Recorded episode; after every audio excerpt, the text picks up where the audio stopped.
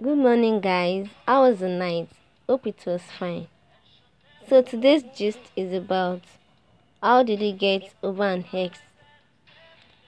So how many of you guys have ever been in a situation where you cannot stop thinking about your ex? The interesting part, the wonderful moment to both share together. You even want to call to brag, guess what, oh, I'm happy without you, but you can't. The question is, how did you get over an ex? Do you just move on to the next?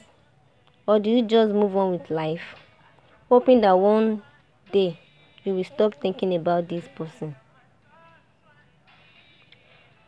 This is the question of the heart. What's your take on this? Still on the gist with Vladimir.